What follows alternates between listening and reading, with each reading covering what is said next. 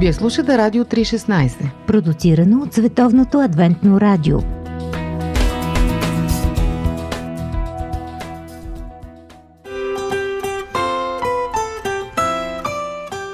По пантофи.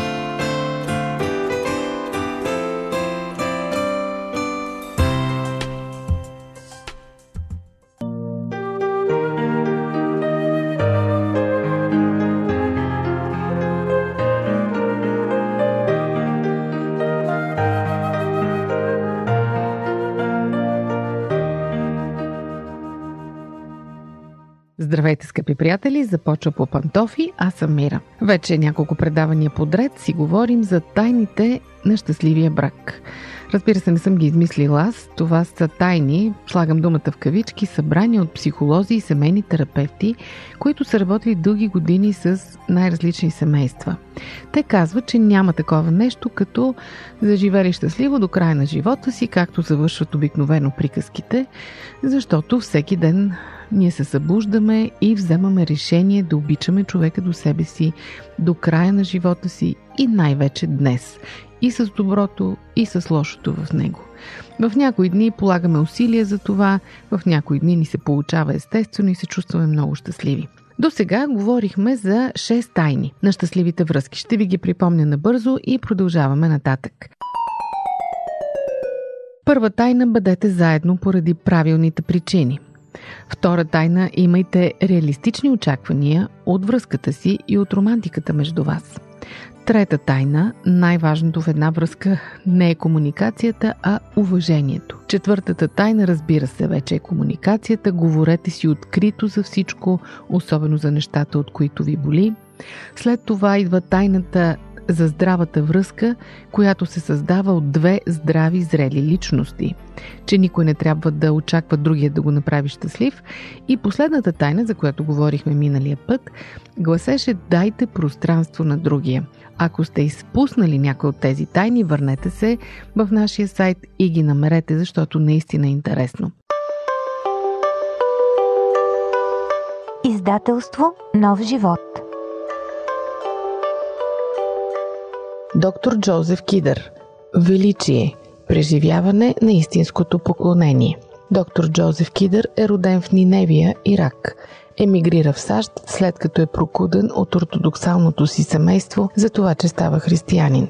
Днес работи като преподавател по духовно развитие и лидерство в университета Ендрюс. Темата, която най-силно го вълнува, е поклонението пред Бога. За него това е среща, която променя живота на човек за винаги как да се покланяме на Бог, Съдържителя на Вселената, нашия Създател и любящ Спасител. Кога му се покланяме истински и кога не? Защо да му се покланяме? Всички тези въпроси и техните отговори в Величие от доктор Джозеф Кидър.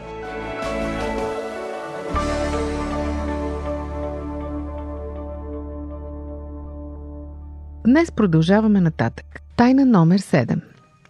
Какво гласи тя? Вие и човекът до вас, вашият партньор, ще израствате и ще се променяте през годините по най-неочаквани причини и в най-неочаквани области. Примирете се с това.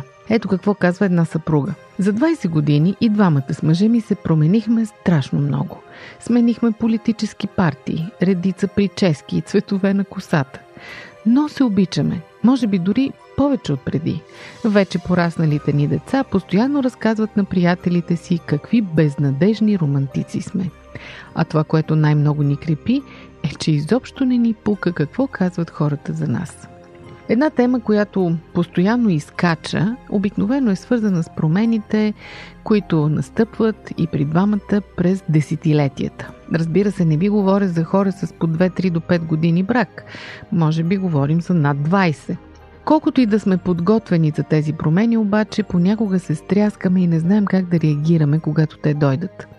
Една жена разказва как на сватбата й един възрастен член на семейството и казал така. Един ден, след много години, ще се събудиш и съпругът ти ще бъде друг човек. Увери се, че ще си влюбена и в него. Ако вие уважавате интересите на другия, ценностите му, ценностите, които сте заложили във връзката си, ако уважавате възможността му да израства, е логично да приемете, че с времето ще се развивате в различни посоки и то по най-неочакван начин. Трябва да се уверите в две неща. Първо, че осъзнавате промените, които настъпват и във вас, и в другия. И второ, че приемате и уважавате тези промени. Сега като го казвам това, сигурно си мислите и си казвате, е, не е голям проблем, голяма работа сега. Мъжа ми сега, примерно, обича кюфтета, след ня- няколко години ще предпочита пържоли пред кюфтета. Това не е проблем. Мога да си сменя готвенето. Скъпи приятели, аз говоря за наистина сериозни житейски промени. Ако вие имате намерение, когато казвате да там в църквата, да прекарате десетилетия наред заедно с този човек, наистина ще ви връхлетят доста сериозни неща. Много хора разказват как браковете им са преминали и оцелели, разбира се, през житейски промени равни на огромни травми. Например, смяна на религия, емиграция в чужбина, смърт на член от семейството, дори на смърт на дете – а, грижа за възрастни членове на семейството, смяна на политически убеждения, въобще такива генерални неща, аз именно тях имам предвид. Удивително е, че тези двойки, които са оцелели през тези вихри, са оцелели, защото изпитват уважение един към друг. Защото това уважение им е позволило да се приспособят, да позволят на всеки един да продължи да процъфтява и да се развива. Когато се посветиш на някого, на практика не знаеш на кого се посвещаваш, казва един помадрял от времето мъж. Знаеш само какъв е този човек днес, но нямаш никаква представа какъв ще бъде след 5, след 10, след повече години. Трябва да си подготвен за неочакваното и искрено да се запиташ дали ще продължиш да му се възхищаваш, дори когато външните му качества, най-често ние забелязваме първо тях, дори когато те избледнеят. Защото, гарантирам ви, казва той, всички те в един или друг момент ще се променят, дори ще изчезнат. Това разбира се не е лесно. Да знаете, че ви чакат големи разочарования, но трябва да сте сигурни, че ще останете с партньора си и че ще останете до край. Скъпи приятели, вие слушате по пантофи на Радио 316. Аз съм Мира. Говорим за тайните на щастливия брак. Тайната, която ще споделя сега с вас, се нарича Станете добри в спора – Забележете, не спрете да спорите, а станете добри в спора. Защото всяка връзка е нещо живо, нещо дишащо, като тяло. И както тялото и мускулите не може да заякне без стрес и предизвикателства, без тренировки. Тоест трябва да спорите, да дискутирате, защото преодоляването на препятствията, ето това ви сближава истински и укрепва вашия брак. Джон Готман е известен психолог и изследовател, който прекарал повече от 30 години в проучване на брачни двойки. И най-вече в търсене на причините, поради които те продължават да са заедно или пък поради които се развеждат. Ако сте чели разни статии върху връзките или сте слушали предавания, със сигурност сте се сблъсквали с някои негови изследвания, защото той е наистина много популярен в тази област. Дори бих казала, той е абсолютен авторитет по темата защо хората остават заедно. Това, което Готман прави при своите експерименти е следното. Вкарва в една стая семейна двойка. Слага няколко камери около тях и след това им нарежда да спорят. Забележете, той не ги кара да обсъждат колко прекрасен е другия, да търсят позитивни епитети или нещо такова. Не, той иска от тях да посочат какво най-малко харесват един в друг, да започнат наистина да спорят, дори да се карат да си изберат някакъв проблем, който все още не са разрешили и да говорят за него пред камерата. Впоследствие, след като изгледа запис от дискусията, или ако щете го наречете, рунда по надвикване, той е способен да предвиди с изумителна точност дали тази двойка ще се разведе или не. Най-интересното в тези изследвания на Готман е един извод, че до развод водят неща, различни от тези, които вероятно вие бихте предположили. Открил, че и успешните, и неуспешните двойки постоянно се карат. Някои от тях дори доста яростно. Но нези, които са застрашени от развод, се открояват с четири основни черти. В книгата си Готман ги нарича четирите конника на апокалипсиса и аз сега ще ви ги изредя. Първо, критикуване на характера на партньора вместо на неговите постъпки. Примерно, една жена казва на мъжа си много си тъп, вместо да каже това, което направи, беше глупаво. Вторият конник – отбранителност. Или с други думи, прехвърляне на вината. Аз нямаше да ти посегна, ако ти не беше ме досала. Или пък аз нямаше да направя така, ако ти не закъсняваше и така нататък. Третият конник или третата опасност и третият симптом – презрение. Партньорът е унижаван и каран да се чувства непълноценен. И накрая четвъртият конник – отлагане, т.е. избягване на спора, игнориране на другия, нежелание да се водят дискусии. Животът събран в едно интервю. Живот – джобен формат. На тези четири смъртни опасности Готман препоръчва четири лекарства. Първото от тях – никога не обиждайте и не се подигравайте на партньора си. Както ние обичаме да казваме, християните ненавиждайте греха, но обичайте грешника. Проучването му открива, че презрението, подценяването, унижаването е предвестник номер едно на развода. Второ лекарство на Готман – когато спорите за нещо, не намесвайте стари спорове. Това няма да помогне с нищо, само ще ви ужесточи един срещу друг. Да, той е забравил да напазарува на път за вкъщи за пореден път, въпреки че сте му напомнили. Обаче, какво общо има с това, че на миналия великден той се държал грубо с майка ви? Трето лекарство на Готман. Ако нещата станат прекалено нагорещени, вземете си почивка. Излезте от ситуацията и се върнете, когато страстите се поохладят. Един мъж прилага това на практика и казва така. При мен това върши много добра работа. Понякога, когато отношенията между мен и жена ми се нагорещят до червено, това ме натоварва психически и просто напускам стаята и излизам за известно време. 15 на минути са ми достатъчни. Обиколя на бързо квартала, успокоя се и когато се прибера, двамата сме малко по-спокойни и можем да продължим дискусията с отстъпчив тон. И четвърто лекарство на Готман. Много важно. Запомнете, че – да бъдете прави не е толкова важно, колкото и двамата да се чувствате уважавани и чути. Не знам дали схванахте това. Ако искате, ще го повторя. Не е най-важното да сте прави, а и двамата да се чувствате уважавани и чути. Тоест, ако вие докажете правотата си стопроцентово с аргументи, но оставите другия наранен, сте поступили зле и сте отворили пробойна в брака си. Защото може и да сте прави, но ако доказвате правотата си по такъв начин, че да карате другия да се чувства необичан, никой от вас не е победил спора. Всичко това предполага и още нещо важно – готовността изобщо да спорите. Мисля си, че когато хората посочват необходимостта от добра комуникация, знаете, много често семейните терапевти съветват за това, те всъщност искат да кажат – не избягвайте неприятните разговори. Всеки знае да си бърбори за приятни неща, да се шегува, да си разказва вицове, да се обсъждат книги, филми, музика да се говори или пък да се обсъждат другите хора. Но не обичаме да си говорим за неприятните неща, които ни разделят. Но Готман казва, имайте готовност за спор. Кажете си грозните неща и излезте на открито. Това е често срещан съвет от страна на разведени хора.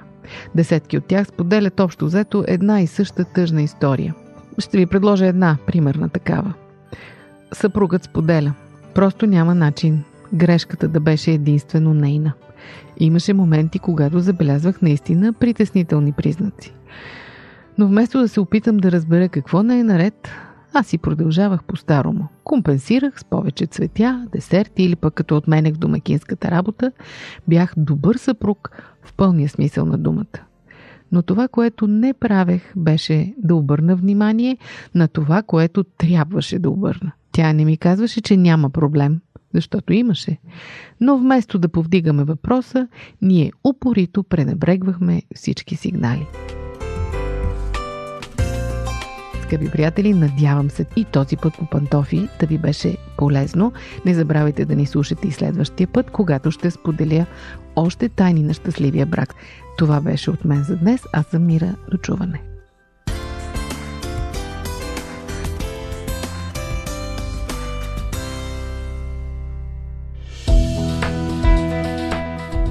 Радио 316, точно казано –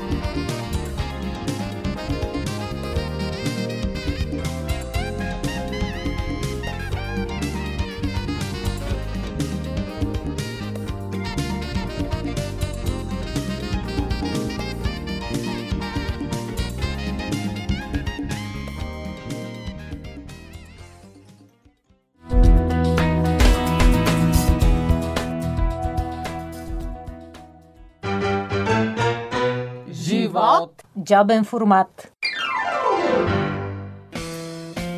Скъпи приятели, в джобен формат вече ви представихме веднъж Роман Василев, един българин, който живее в Канада и учи бизнес там. Той е изключително добър събеседник и разбира се, ние не може да се наситиме на разговора с него.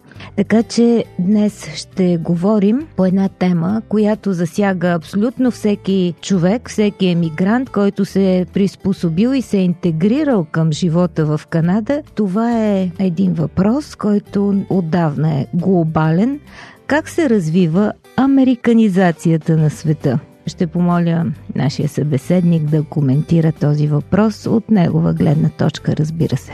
Аз не мога да се изказвам като някакъв експерт в тая сфера, просто от това, което съм видял, мисля, че той е доста очевиден процес за всички хора. Може би не до толкова съзнателен, защото се случва бавно. Но когато, да кажем, си дойда в България, си бях дошъл преди 4-5 години и сега си идвам отново, по-бързо виждам тези промени, по-са явни за мене. Когато видя един билборд, който е написан на английски на практика, но на кирилица, едно, че изглежда смешно и второ си казвам, добре, имаме си същите български думи, защо просто не е преведен. И това е много един интересен феномен, като че ли по екстравагантното и по-интересното е да го кажем на английски, отколкото на български. Да гледаме холивудски филм, отколкото български. Или пък да видим американското, американския продукт, iPhone, в сравнение с китайски телефон или каквото и да е. То не е български, но в същата сфера на Като някакъв модерен култ звучи. Може би да, като че ли си е направил религия един вид. Много хора изповядват тая религия на айфоните и така нататък. Случва се по всички страни, но като че ли тук е признак на някакъв престиж, да си по, по-американчен един вид. Това за България го казваш ли го наблюдаваш и в Канада или... В Канада като цяло а, те са много сходни страните, не толкова като култура, но може би като економика и като инфраструктура. Така че там със сигурност го има този феномен. То просто няма как да бъде по друг начин. Телевизията е наполовина американска, предаванията и така нататък. Те са малко тип скачени съдове, така че е по-естествено да става, но е интересно, че тук сме на друг континент и малко затънтени, обаче но и, но и тук се случва, което е наистина интересно. Това е не само тук, защото това, което на мен ми е било интересно, е, че в Канада срещам хора, които да кажем идват от, например, от Филипините или някъде Юго-Источна Азия, там този регион, където според нашите представи цивилизацията не е толкова развита. Но в същото време и тези хора и те знаят какво е iPhone, и те знаят американския футбол, и те знаят Холивуд и така нататък.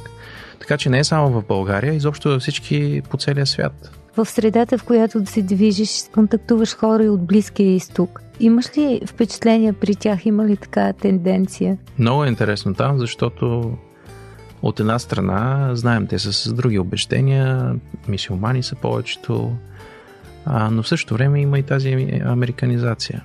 Да кажем, познавам няколко от тях, а, които са от Ливан хора в Канада те имат си свой собствен бизнес и начинът им на мислене е променен до такава степен, че те са по-скоро канадци. капиталисти и канаци, отколкото да бъдат ливанци. ливанци. Да, много интересно това. На теб харесва ли ти това ли? Как ти го оценяваш?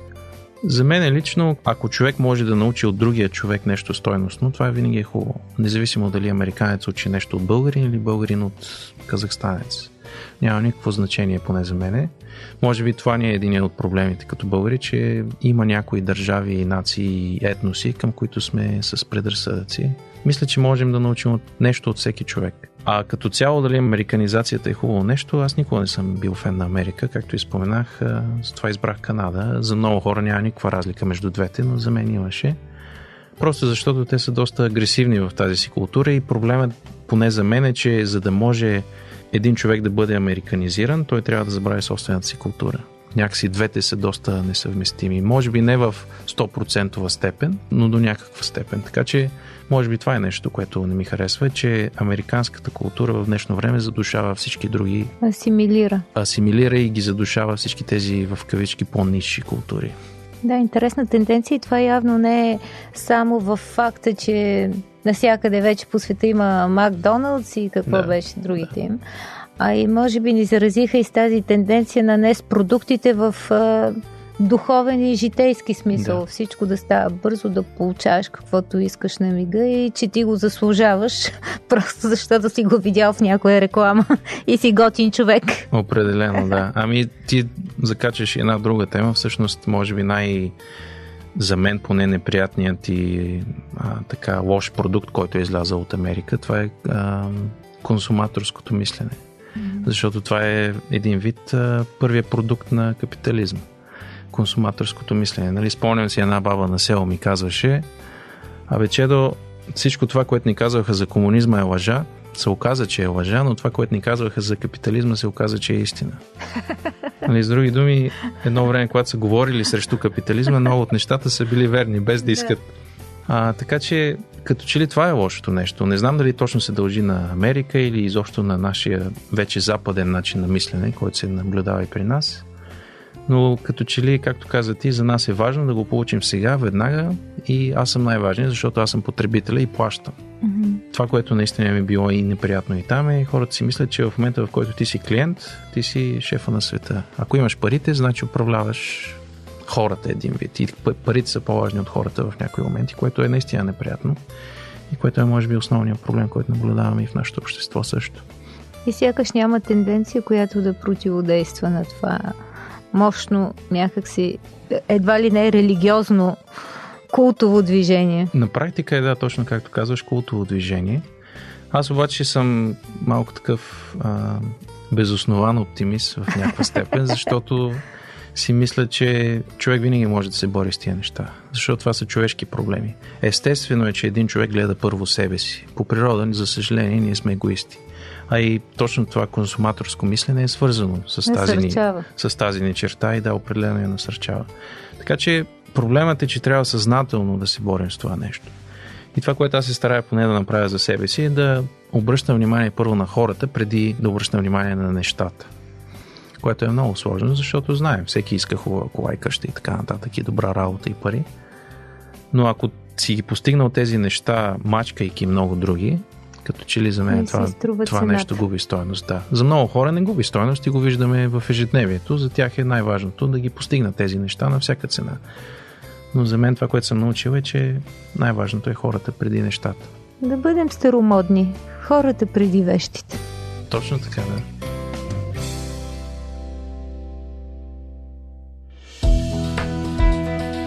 Вие слушате Радио 316, продуцирано от Световното адвентно радио –